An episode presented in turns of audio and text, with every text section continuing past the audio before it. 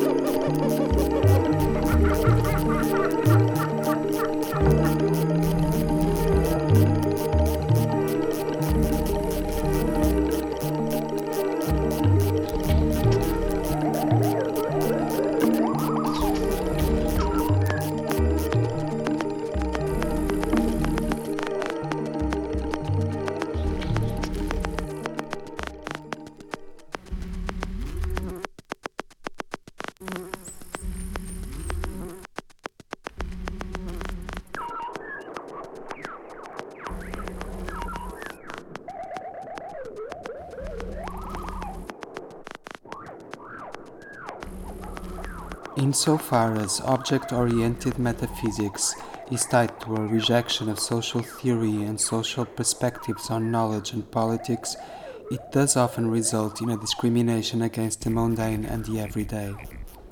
In a sense, I lean the opposite way, as I extend concepts that are used to understand human practice to non humans. For example, I've argued that everything needs to be equipped in order to make itself felt. For anything to have effects or to express its existence, it needs to be equipped. This obviously applies to humans. Humans need shelter, we use tools. But I think it also applies to a very great extent to non human entities. How can the ocean make itself felt? Or how can the air get its due? How can the bees in South London, where there are far too many given the limited green space, speak out? The question of how they are equipped is absolutely crucial with regard to how they can assert and possibly express themselves in relation to some problem. If we want to broaden the awareness and appreciation of environments, nature, non human entities, and objects, we have to appreciate their need to be equipped and gain the capacity to affect others. I'm pro equipment of things. For me, equipment is not just about technology. I think there are two things to explain.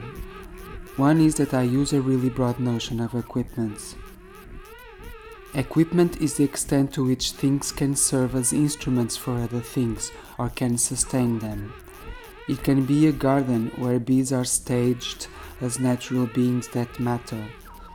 A garden can be equipment for the air. Filters can be equipment if it means that certain toxic elements stay inside the machine. Equipment is about the reliance of entities on other entities in order to assert their existence. The other point is that there is a tendency to think about equipment as technology, and therefore as a way of specifying human culture. Humans use hammers, therefore, the use of tools characterizes human culture. It's not wrong to treat technology in that way, but it's just one of many approaches.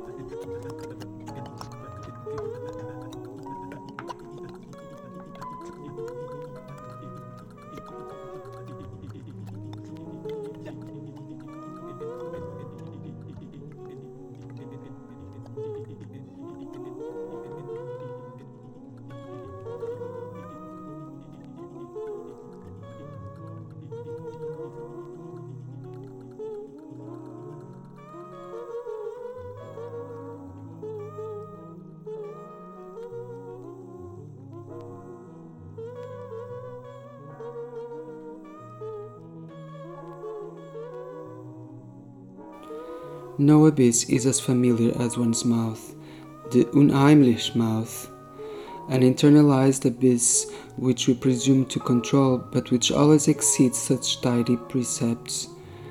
The mouth is the meeting point of the sacred and the profane. Sacred texts are salivated by the mouth's viscosity. The word is born in a cavity that tears, chews, licks, spits. The mouth negotiates numerous ways into and out of itself. It is the conduit for air, voice, food, fluids. The collision of these disparate elements constitutes the noise of the mouth. Purity is rendered impossible in such a contaminated corporeality. The strength of the rational is contingent on language's ability to evince itself from its mode of production. Language, in its very moment of inscription and emission, is awash amidst the slides of the slippery body. In other words, the mouth is not only an articulating engine that cites, that voices language, but also an organ that is present as sight. To incapacitate the mouth in its role as a vehicle of language lowers the mouth and thereby places the sonic to the fore. When the mouth is in such a state, one might say a state of statelessness, it is refracted inwards, it becomes a cavity resonating ad infinitum, a sonic fully irrigated by materiality. When fully somatized, the voice is unassimilable and unnameable. The inevitable entwining of the sacred and the profane generates the noise of the mouth and the viscosity of screams.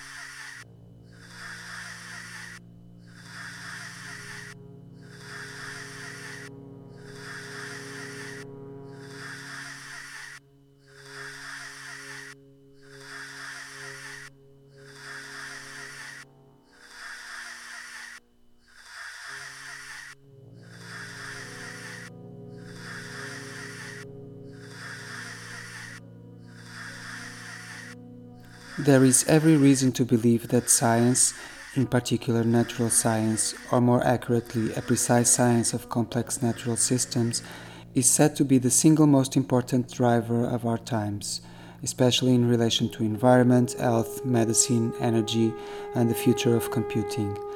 The impact of which in the 21st century, from a societal and economic perspective, is likely to dwarf that of IT era of the 20th century. New kinds of software will power this science, enabling the realization of unprecedented ability for predictive multi-scale models that permit grand challenges in science to be tackled, large-scale in silico experiments, example future climates, highly novel data acquisition, analysis and visualization techniques, and enhancing creative imagination in scientific discovery.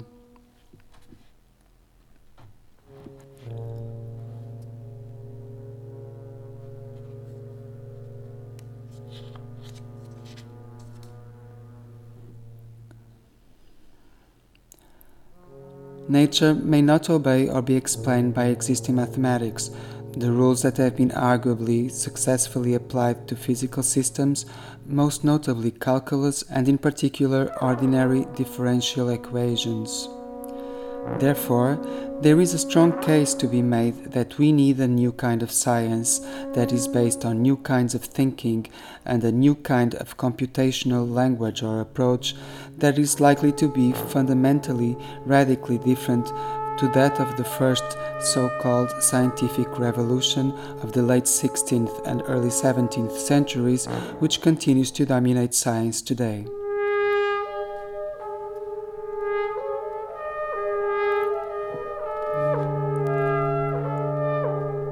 Rather than ecology being a priority, it's more accurate to say that the priority is to accelerate a precise predictive science of complex natural systems, a new natural science spanning biochemistry to the biosphere.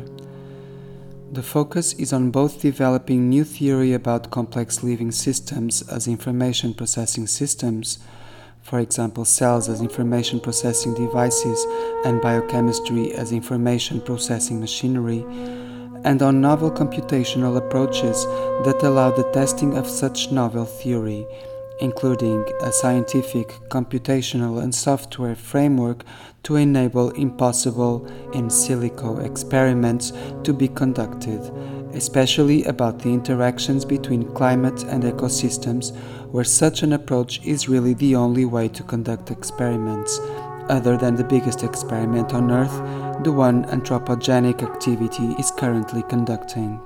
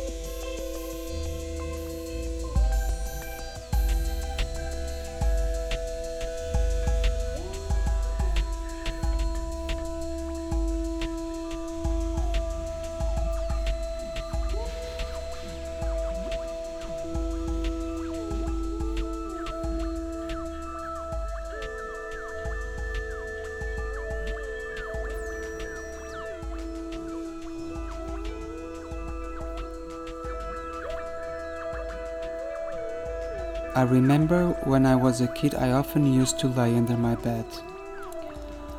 I had a small supply under there with comic books and sometimes food like apples, biscuits, raisins, or chocolate in a metal box. I also had prepared pencils and sheets of paper. I liked to draw. Mostly I was just lying there, on my back, staring at the bottom of the bed, daydreaming. I remember that now and then I used to make drawings on the unpainted parts of the wooden bed frame. It was fun to do, and the drawings stayed there. When I grew older, let's say in my early teens, I sometimes used to crawl under my bed to look at the old drawings, to check that they were still there. Sometimes I added new lines, not very often, but it happened. When I was 16, I got a little room of my own in the same building as my parents. They bought me a new bed.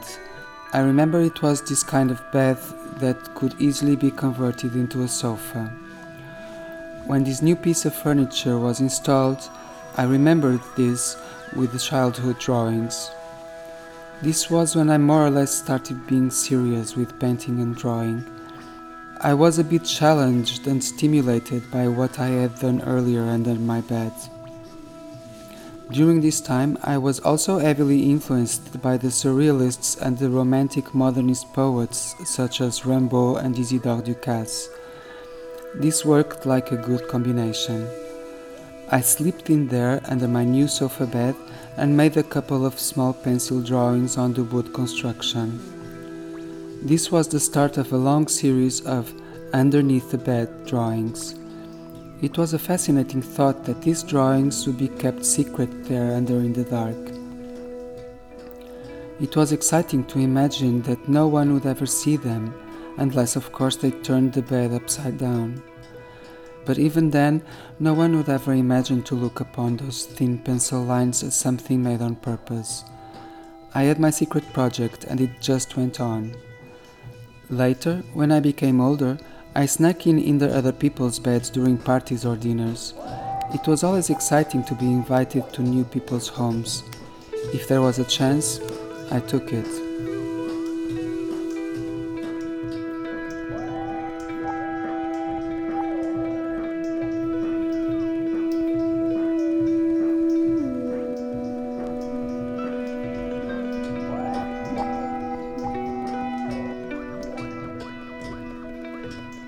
thank you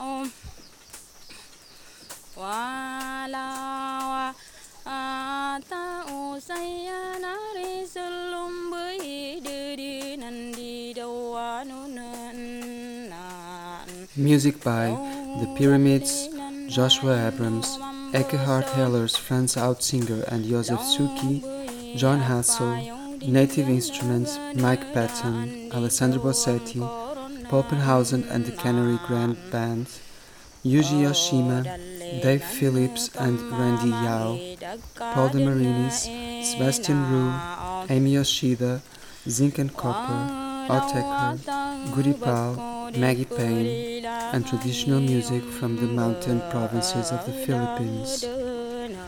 Readings of texts by David Wojnarowicz, Norcia Maris, Christof Migone, Stephen Emmott, and Leif Elggren.